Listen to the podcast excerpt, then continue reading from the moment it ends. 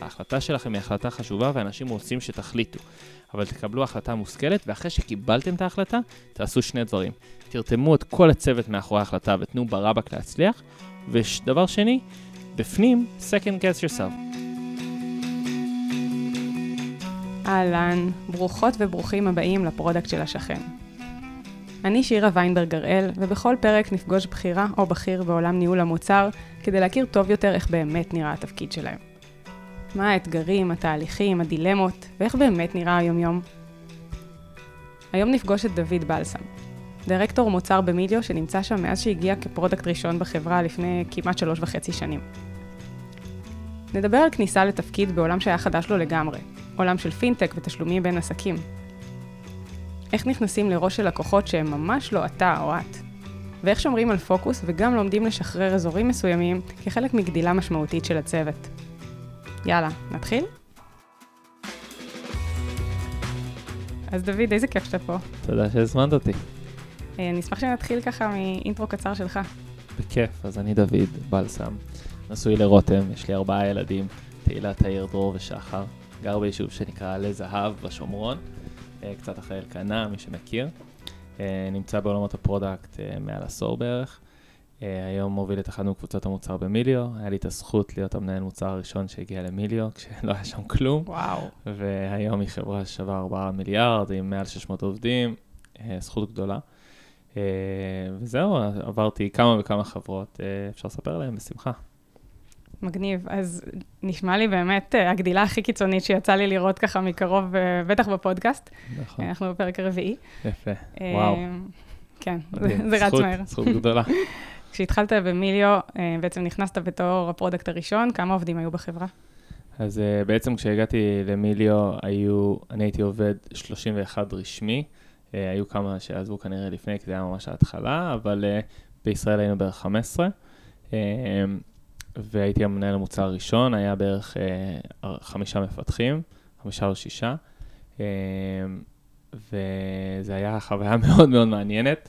היה לי, נכנסתי, השקנו, השיקו מוצר בטא מאוד מאוד ראשוני ממש לפני שהגעתי. אז היה איזשהו משהו מאוד מאוד ראשוני שהיזמים עבדו עליו, אבל לא היה כלום, חוץ מזה, היה הרבה הרבה רעיונות. ובעצם היום למיליו יש כמה וכמה מוצרים, אז החוויה היא משוגעת. זה, אני, אני עכשיו, עוד מעט, אני עדיין לא סגרתי שלוש וחצי שנים במיליו, ושלוש וחצי שנים במיליו זה מרגיש כמו עשר שנים.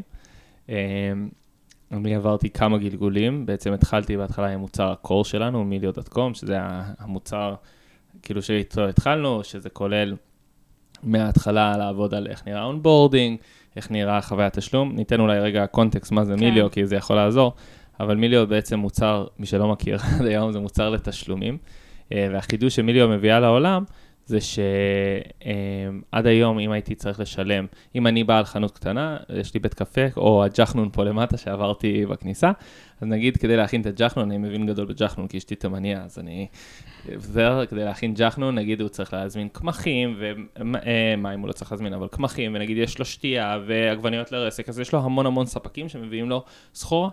עכשיו, הוא צריך לשלם לכל הספקים האלה. הוא לא יכול לשלם בישראל בביט או בפייבוקס, ובאמריקה, למרות שביט מנסים להיכנס לזה, זה דיון אחר. באמריקה הוא לא יכול להשתמש בזל או בוונמו או בכל הדברים שהוא משתמש ב peer to peer.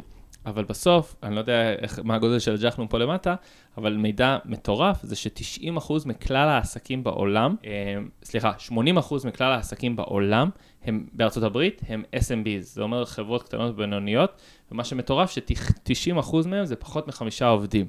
זאת אומרת שרוב העסקים בעולם זה לא מייקרוסופט ופייסבוק וגוגל, זה פשוט mom pop shops שמפוזרים בארצות הברית.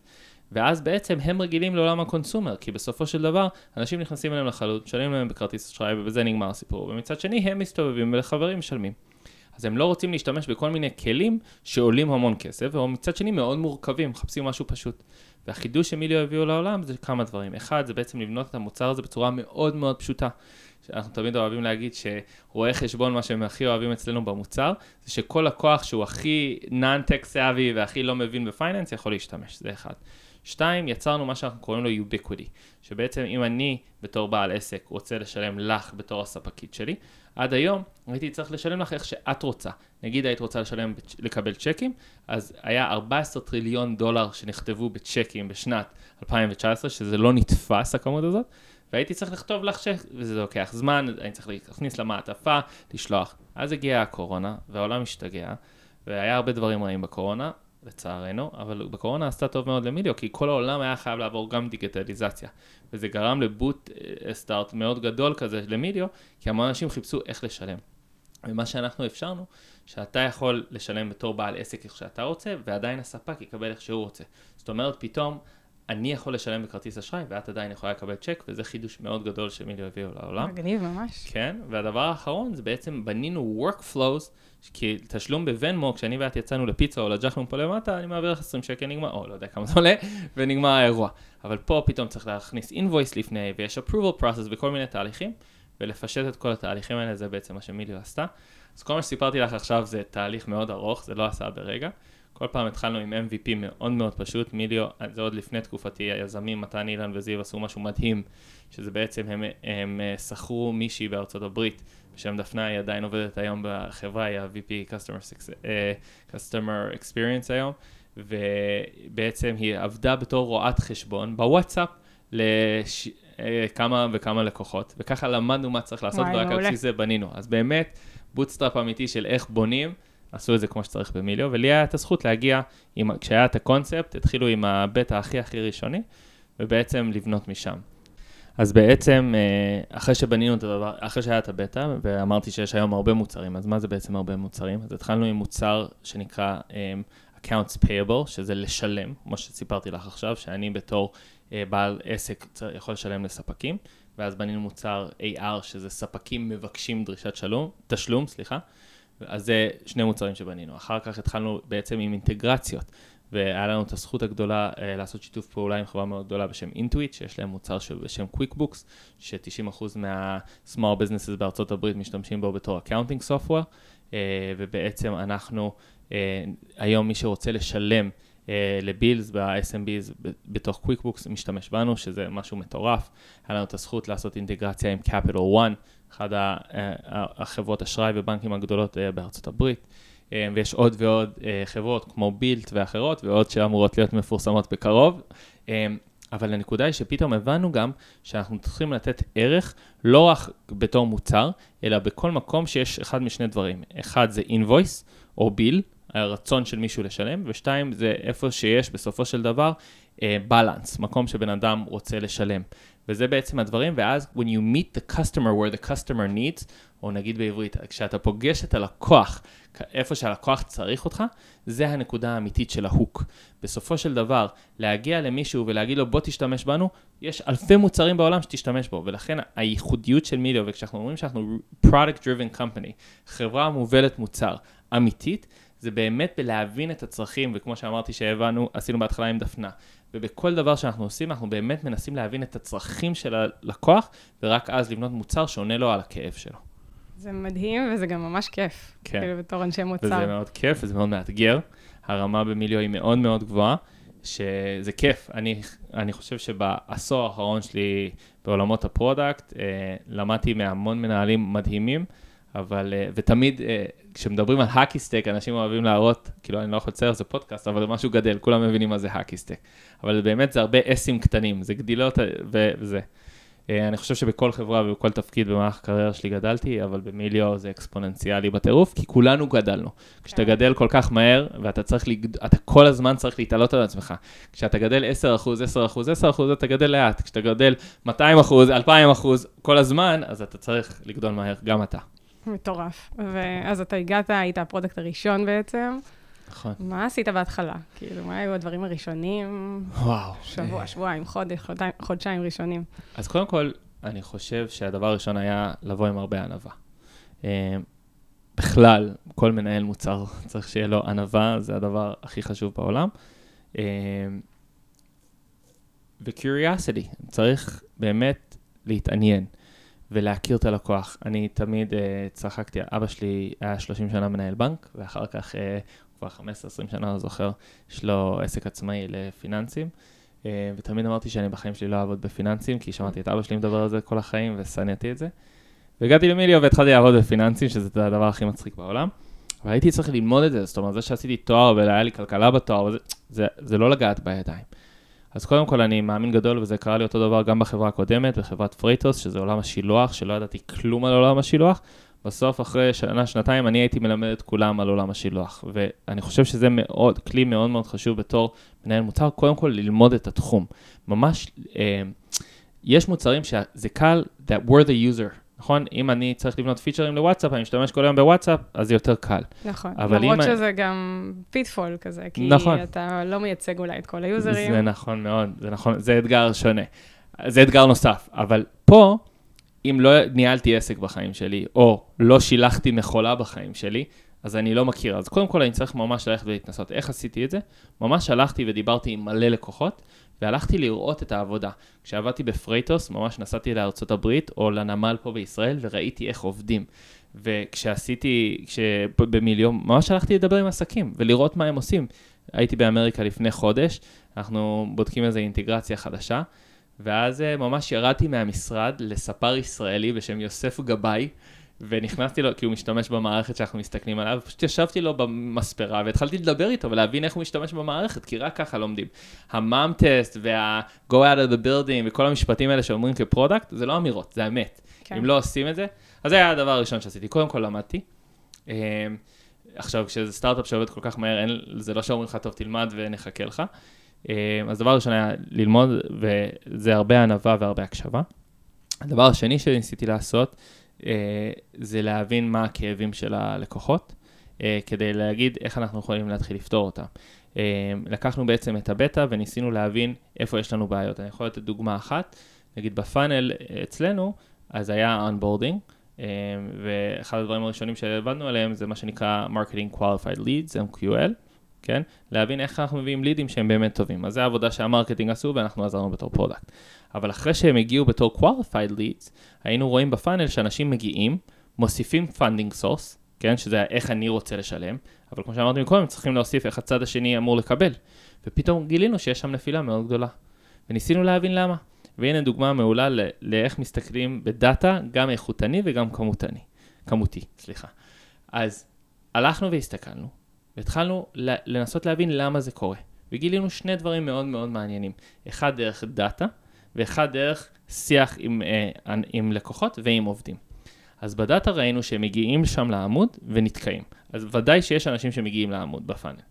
מה קרה שם בעמוד? הלכנו וחקרנו לקוחות כאלה, התקשרנו אליהם, לא צריך לפחד להתקשר ללקוחות. עזבו גם רעיונות שאתה קובע מראש.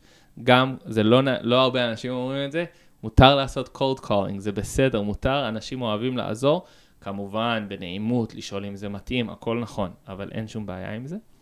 והתקשרנו וגילינו שהם לא יודעים לאן לשלוח את המידע. זאת אומרת, באינבויס, בביל שהם קיבלו כדי לשלם, הם לא ידעו איך לשלם לצד השני, ומה שהם היו עושים עד היום, הם היו אה, מתקשרים אליו ומבררים, אז הרבה אנשים לא היה להם איך לשלם. עכשיו, זה לא היה מקרה הגדול, כי הרבה אנשים, הרי זה ספקים שהם משלמים, אבל גילינו שזו בעיה אחת. הבעיה השנייה שגילינו, וזה מה שדווקא מאוד מעניין, הלכנו ודיברנו עם אנשי ה-inside sales שלנו, האנשים שדיברו עם הלקוחות. היה לנו מישהי אחת בזמנו, ומה שגילינו, שאלנו אותה איך את מוכרת, ומה שגילינו שהרבה מהאנשים שהיא מדברת איתם, אין להם ביל כרגע, אז הם לא יכולים להתנסות בתשלום. אז מה היא הייתה עושה? היא אמרה להם, go to your settings, לכו ל-settings, ותוסיפו את הכרטיס אשראי שלכם או את הבנק שלכם, כדי שפעם הבאה יהיה לכם קל יותר. אממה, הם היו איתה בשיחה, הם הוסיפו והם שכחו מזה. זהו, לא חוזרים. ואז בנינו מודל retargeting, הבנו שזה חלק מאוד גדול מהסיבה.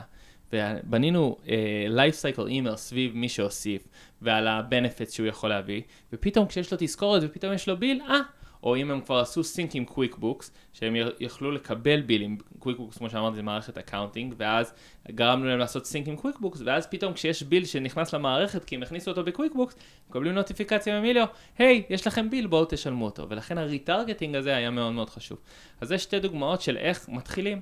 מתחילים להבין איפה אנשים נופלים בפאנל. צריך לזכור, בהתחלה אי אפשר להתפקס על הכל. צריך להתפקס כל פעם על KPI מאוד מאוד ספציפי, פעם זה sign-up, פעם זה completion, כן, יש את ה-pirate model, ה-R, כן, uh, activation, acquisition, retention, revenue ו-referral, אפשר לעבוד לפיו, יש הרבה דרכים. וכשעושים את זה מסודר ומתודי, זה פשוט עובד. אז קודם כל זה, זה מרגש אותי בתור אה, חננת מוצר, אבל הסיפורים האלה זה הסיפורים הכי כיפים של איך כן. אתה מתעסק בדאטה וביוזרים ומוצא את הבעיות ופותר אותם, זה, זה מדהים. נכון. אה, זה העבודה. נכון. צריך לזכור שאני אגיד משהו שאולי הוא לא הכי פופולרי. העבודה שלנו זה לא ישיבות. העבודה שלנו זה לא לשבת בישיבות. אני אגיד עוד משהו על ניהול מוצר. העבודה שלנו הוא הרבה פעמים לקבל החלטות, זה נכון. אבל התפקיד שלנו הוא לא רק לקבל את ההחלטות, התפקיד שלנו הוא להבין בעיות, הוא להבין לקוחות, ואפילו, שמע, לא הייתי ב ProductX, הייתי uh, בחופשה עם אשתי, אבל uh, השנה הבנתי שמרטי קייגן דיבר, והבנתי שאחד הדברים שהוא אמר זה ש... product managers don't have to deal only with problems, they also have to deal with solutions. זאת אומרת, אנשים תמיד אוהבים להגיד שהבעיה של מנהלי מוצר זה למצוא את הבעיה ולא דווקא את הפתרון. וזה לא מאה אחוז נכון.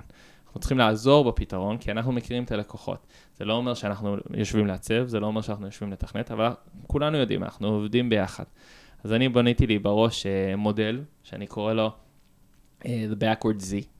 Uh, אולי אפשר לצייר אותו אחר כך ותעלי אותו uh, כתמונה לפודקאסט למטה, אבל בגדול הוא בעצם אומר uh, את הדבר הבא, יש שלוש רמות שבהן מנהל מוצר עובד.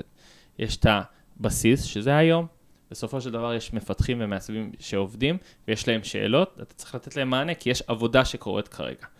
השלב האמצעי, זה השלב של מה הדבר הבא. יש לי roadmap, בזמן שהמפתחים בונים ומפתחים, אני צריך או צריכה לעבוד על הדברים הבאים ביחד עם עיצוב, ביחד עם דאטה, ביחד עם sales, marketing, לא משנה עם מי, עם, עם ה stakeholder ים שלי, על מה הדברים הבאים שאנחנו הולכים לפתח. ויש את השלב השלישי, לאן מסתכלים קדימה, בסדר?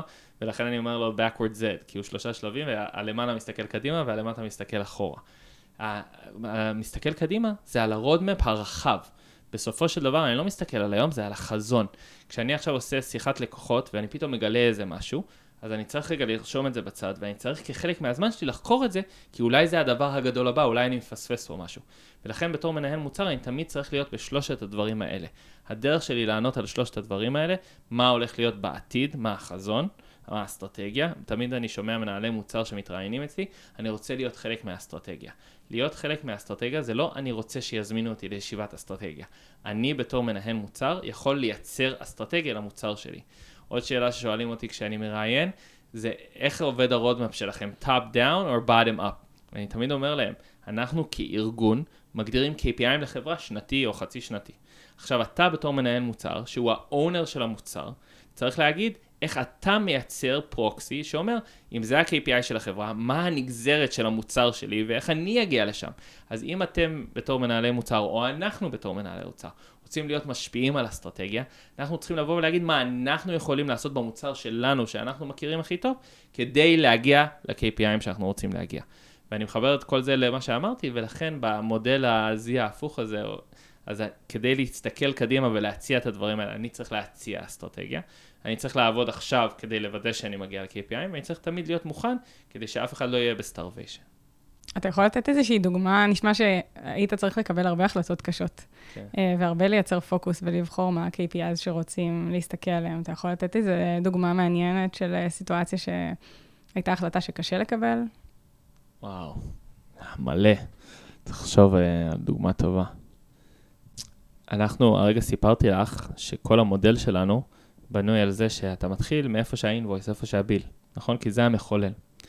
אבל הלכנו וחקרנו וגילינו שבעולמות של תשלומים יש מה שנקרא בילים, לשלם, שזה אנשים שעובדים מסודר, שלהם, הם מקבלים אינבויסים שהופך להם לביל והם צריכים לשלם אותו, כן, דרישת תשלום שהופכת להרשאה לתשלום, ואז הם הולכים לשלם אותו. ואחד הדברים שגילינו, שמה שקורה כשהלכנו ודיברנו עם יוזרים, שיש הרבה יוזרים שהולכים לשוק, או לא לשוק, הולכים לספקים שלהם, או מביאים להם צ'ק ביד, ואז פשוט רושמים בפנקס את כל הצ'קים שהם אה, רשמו, מביאים את זה לרואה חשבון מאחורי הקלעים, והוא מכניס בדיעבד שהיה פה איזשהו תהליך שקרה. ואז אמרנו, איך, נ... איך נפתור את הבעיה הזאת, שאין להם ביל לשלם, אלא הם רק צריכים לשלם.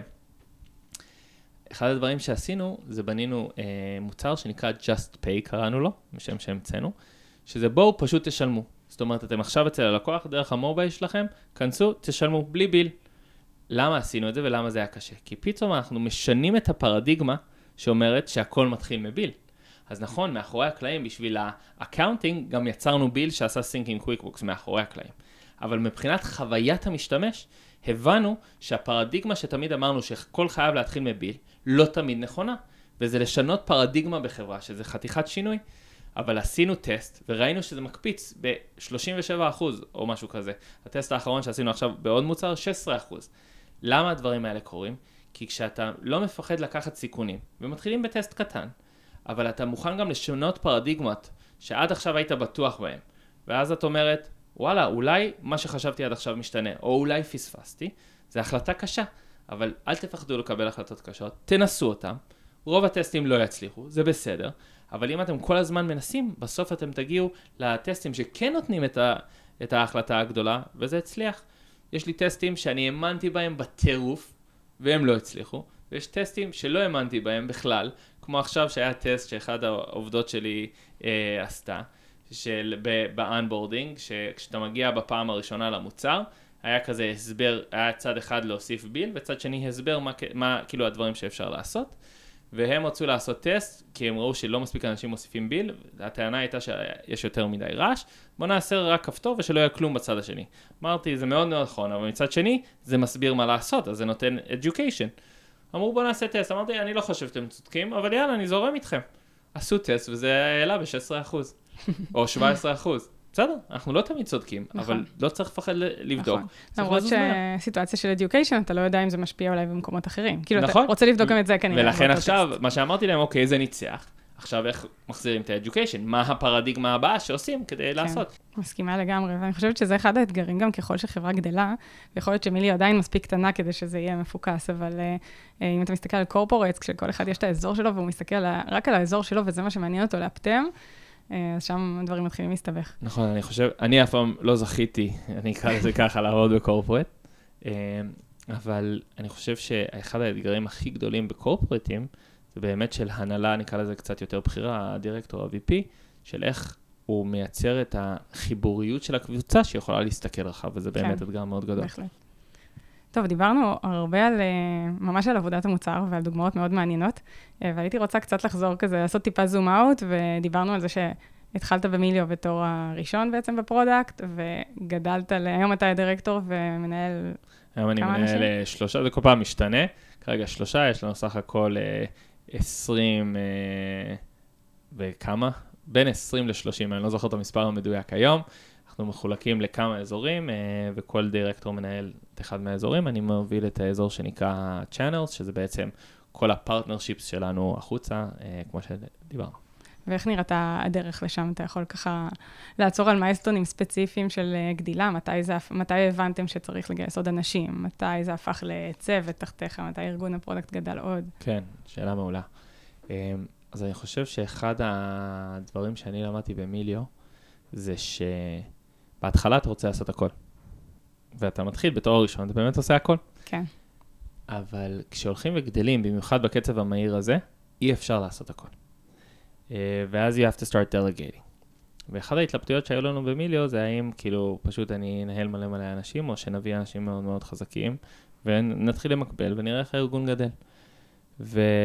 ופה בעצם הבאנו אנשים מאוד מאוד חזקים, שהתחלנו למקבל לאזורים, כי הבנו שזה אי אפשר מישהו אחד פה שינהל הכל. וזה דרש הרבה ענווה ברמה האישית של, טוב, בסדר, אני לא צריך לנהל הכל, אני יכול להעביר דברים הלאה, ואני אמצא את המקום שלי במיליו, כי מאמינים בי במיליו. ומצד שני, זה דרש בגרות של הארגון, של להגיד, טוב, אני, יש דברים שדוד משחרר. אה, ואני חושב שעשינו את זה, וכשיצרתי פוקוס על אזורים ומצאנו אנשים אחרים שיעשו דברים אחרים, אה, כי, כי הבנו שאנחנו גדלים כל כך מהר, וצריך להביא אנשים מאוד מאוד מנוסים. ואני אגיד פה בהערת סוגריים, אה, אני חושב שבמדינת ישראל אחד האתגרים שלנו זה שכולם רוצים להיות מנהלים. אה, בעולם ניהול המוצר. דרך כן. אגב, אני לא יודע, בפיתוח אולי זה קצת שונה, כי יש הרבה tech lead שלא רוצים לנהל וזה, אבל בעולם הניהול מוצר כולם מדברים איתי איך אני הופך למנהל של מנהלי מוצר. ואני טוען שלא, למרות שאני היום מנהל של מנהלי מוצר, ואני מקווה שאני מתאים לזה, זה שצריך לשאול את העובדים שלי, אבל אני חושב שצריך להבין שלא כולם מתאימים לנהל. והתפקיד של ניהול של מנהלי מוצר הוא שונה מתפקיד של hands-on מנהל מוצר. ואני חושב שהבגרות של ה industry שלנו. אה, זה להבין מי מתאים ומי לא, ובעיקר ברמה האישית. זה לא אומר שאת או אתה מנהלי מוצר פחות טובים, אם אתה לא מנהל או מנהלת מנהלי מוצר. אני מכיר כמה יחידי סגולה שבאמת היה להם את הבגרות להגיד, אני לא מתאימה או אני לא מתאים לנהל מנהלי מוצר, והם ICs או individual contributors מדהימים, מדהימים, מדהימים, מדהימים. לפעמים הם מרוויחים יותר ונותנים יותר ערך לארגון מאשר מנהל של מנהלי מוצר. אני חושב שזה בגרות שחסרה, ואני חושב שזה היה איזושהי נקודה אצלי, שאמרתי, טוב, אני מוותר רגע על הניהול מנהלי מוצר כדי להיות IC מאוד מאוד חזק. זה גם משתלם לי בסוף במיליו, כי באמת הלכתי ובניתי אחר כך את הקבוצה, ו- והכל היה בסדר, אבל אני חושב שזה בגרות, שזה מה שזה יצר לי, זה פוקוס, וזו תשובה לשאלה שלך. אני חושב שבתור ההתחלה ידענו לייצר אזורי פוקוס, מישהו אחד שיתפקס על המוצר של ה-accounts payable, ומישהו אחד שהבאנו בשם מתן שיתפקס על המוצר של accounts receivable, ומישהו, ואחר כך חילקנו את accounts payable לשתיים, אני עשיתי את uh, האינטגרציה עם QuickBooks, והבאנו בחור בשם עידן שיעשה את uh, מיליו.קום, והבאנו מישהו שיעשה ריסק, והבאנו מישהי שתעשה payments. וככה גדלנו, ואני חושב שזה אחד הדברים הטובים שעשינו, כי באמת יצרנו המון פוקוס. ואם אתה מסתכל ככה, על ה... אפילו על היום-יום שלך, היום, מה אתה חושב שהסקיל שאתה מביא איתך, שמביא הכי הרבה value? או שאלה אחרת ששואלים בראיונות, מה הסופר פאוור שלך? כן. אה, וואי וואי, אני לא אוהב לדבר על עצמי. אה, בשביל זה אנחנו פה. כן. אז אני, אפשר להגיד מה אומרים לי? בטח. כן, כן, אבל אני כן חושב שזה חשוב. אה, האמת, דיברתי עם uh, מתן בר, המנכ"ל שלנו פעם, ושאלתי אותו מה היכולות הכי טובות של uh, מנהל, מה הכי חשובות ליזם. והוא אמר שזה גם היכולות שהכי חשובות למנהל מוצר, ואני מאוד מסכים איתו. אחד, זה storytelling. בסוף אנחנו אנשי סיפור. אם אנחנו לא נדע לספר את הסיפור, ולרתום את האנשים ולהסביר להם מה ה-KPI ולמה, ולמה הבעיה הזאת חשובה ולמה כדאי לעבוד עליה ואיך זה ישפיע ואיך להתלהב מהאירוע, אז זה אה, משהו מדהים, ואני באמת חושב שגם זה מה שהופך אותך למנהל או מנהלת מוצר מצליחים, כי אתה סוחף או סוחף את אחרים אחריך. אה, אז אני חושב שזה, אחד, storytelling. שואלים אותי כל הזמן איך לומדים storytelling, כי הטענה היא שאני יודע לעשות את זה טוב. אז אני, אני אומר בכנות שיש הרבה דרכים ללמוד את זה. אני לא יודע איך אני למדתי את זה. יש גם תכונות אופי כנראה. אה, אבל אה, אני, כשלמדתי על ניהול מוצר, הקשבתי להמון המון פודקאסטים, ואני ממליץ מאוד מאוד להקשיב לשתי פודקאסטים שמאוד טובים ב storytelling. אחד זה Masters of Scale, ושתיים זה How I Built It, How I Built This. הם לא מדברים על ניהול מוצר, הם מדברים על לבנות חברות שגדלות, והסיפורת שם היא מטורפת, אז זה אחד. והדבר השני זה איך מייצרים אימפקט. Uh, בסוף, כולם יכולים לבוא עם פתרונות, כולם יכולים לבוא עם בעיות. איך מקבלים את ההחלטות שמייצרות אימפקט, בסוף בזה נמדדים. עם החברה, יכול להיות שאתה ספר סיפורים הכי טוב בעולם, אבל אם החברה לא מגדילה יוזרים, לא מגדילה revenue, לא גדלה, זה לא עוזר. ואני חושב שהסופר פאוור זה לדעת לחבר את שניהם. אני חושב שמה שאני שומע פידבק אה, מחברים זה שהיכולת שלי לספר ובדרך הסיפור להסביר מה האימפקט זה מה שרותם את הצוות שלי להצלחה. ואני חושב שזה שתי יכולות שאם מנהלי או מנהלות מוצר יכולים ללמוד ולעשות, יעזרו להם מאוד.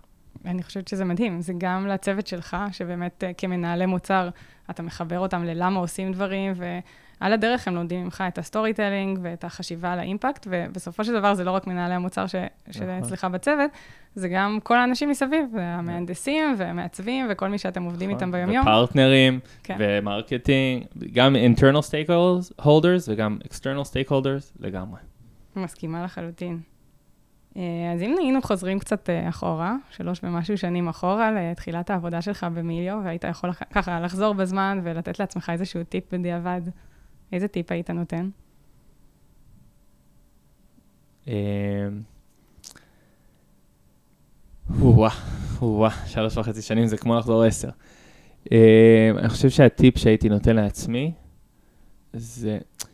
כאילו זה מצחיק, כי הטיפ שהייתי נותן לעצמי זה be out there even more.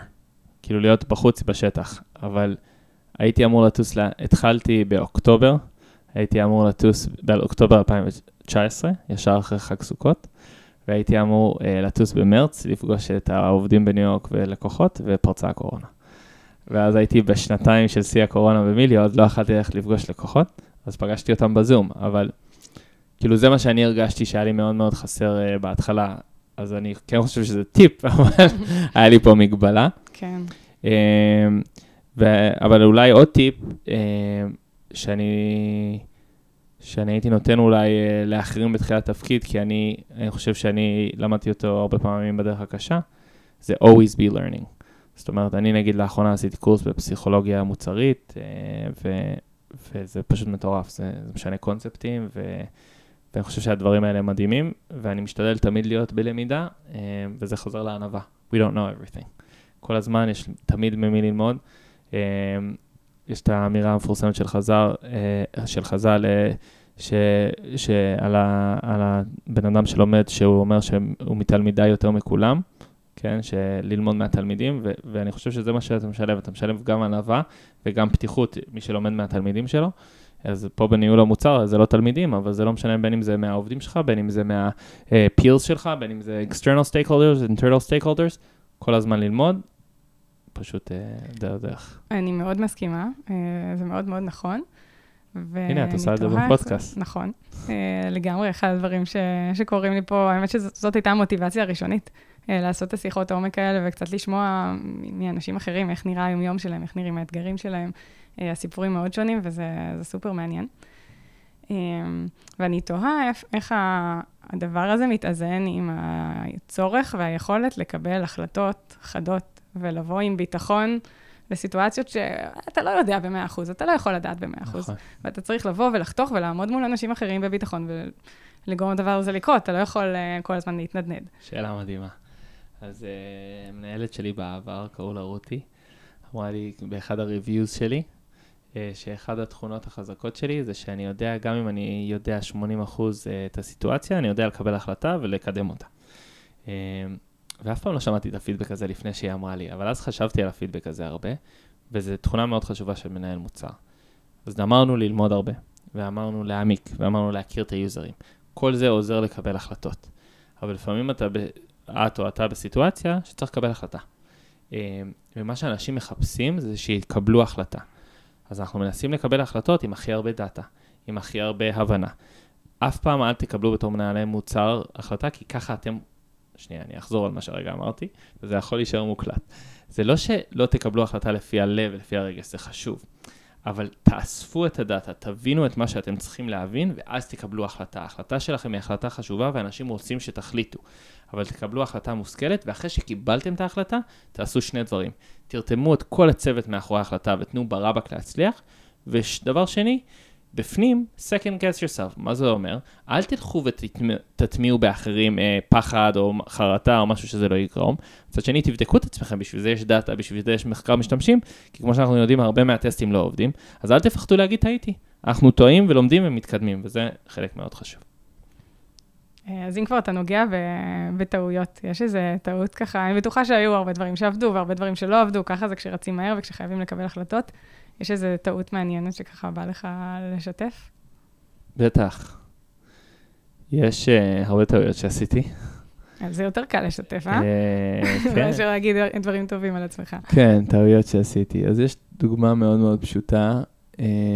אז, ת, אז בעולם התשלומים, בו בקבוצה שלנו במיליו, יש dependencies לפעמים על צוותים אחרים. ואחד ה-dependencies זה הלומות נגיד על ה-payments, בחורה נפלאה בשם גליה, אה, שהיא הדירקטור שמובילה את עולמות הפיימנט. אה, ולפעמים אנחנו הולכים ובונים מוצר, ועובדים נפלא ביחד.